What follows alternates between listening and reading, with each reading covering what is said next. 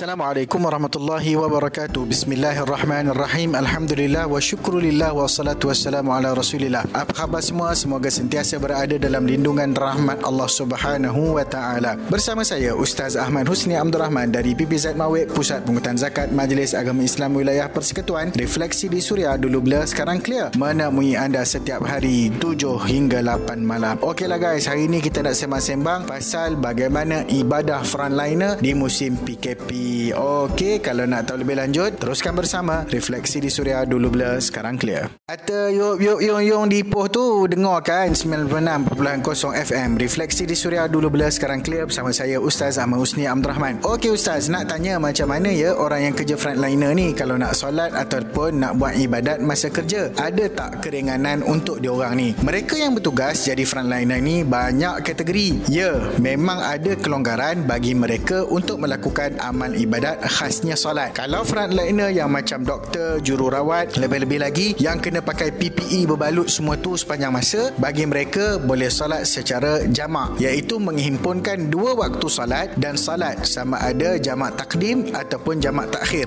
Maksudnya, jika dia kena shift belah pagi dan habis pada lewat petang, so dia boleh buat keputusan untuk jamak takhir iaitu solat zuhur dan asar dihimpunkan pada waktu asar. Jadi, tak payah dia buka PPE, lepas tu kena sarung balik semua bagai. Habis je shift petang, terus buka dan terus melakukan solat dengan sempurna. Bagi yang mula shift malam, boleh pilih untuk solat jamak takdim. Ini lagi memudahkan sebab shift malam ni biasanya habis masa pada pagi esoknya. So solat maghrib dan isyak secara jamak di dalam waktu maghrib. Lepas tu terus pakai PPE tu sampailah selesai tugasan. Nak tahu lebih lanjut? Jakim ada panduan yang telah diedarkan. Bagi frontliner yang lain tidak terikat dengan pakaian PPE ataupun yang yang seumpamanya seperti polis, tentera, penghantar makanan dan seumpamanya mereka boleh solat mengikut waktu biasa dan solat sebagaimana biasa. Cuma dia orang tanya juga kalau dia orang jaga kat tepi jalan tu macam mana eh dia orang nak solat macam tu? Nak tahu lagi? Teruskan bersama Refleksi di Suria dulu bila sekarang clear.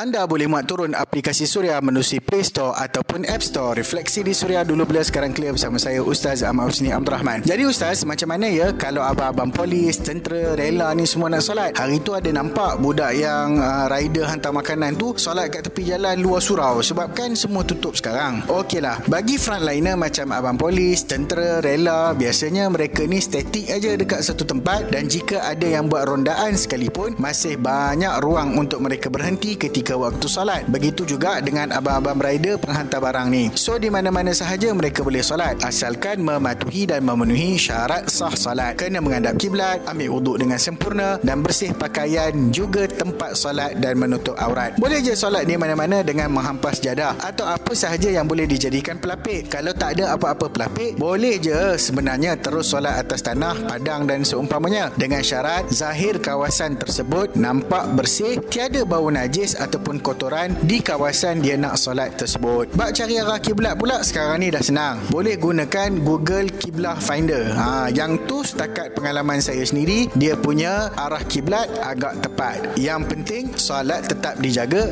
dan ditunaikan setiap waktu dan setiap ketika. Refleksi di suria dulu blur sekarang clear.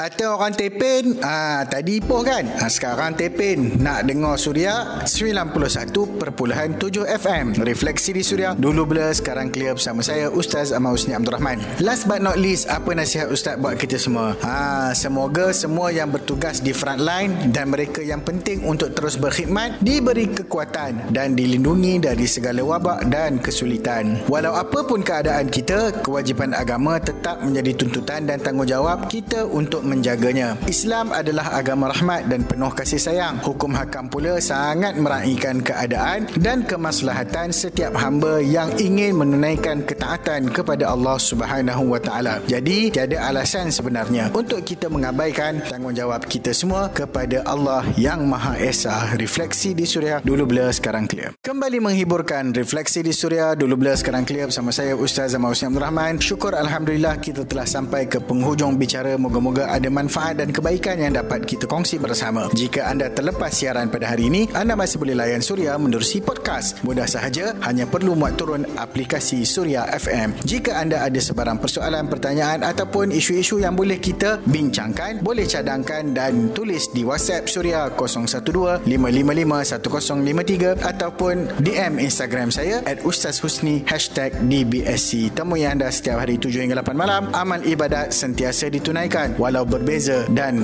bertukar keadaan. Assalamualaikum warahmatullahi wabarakatuh.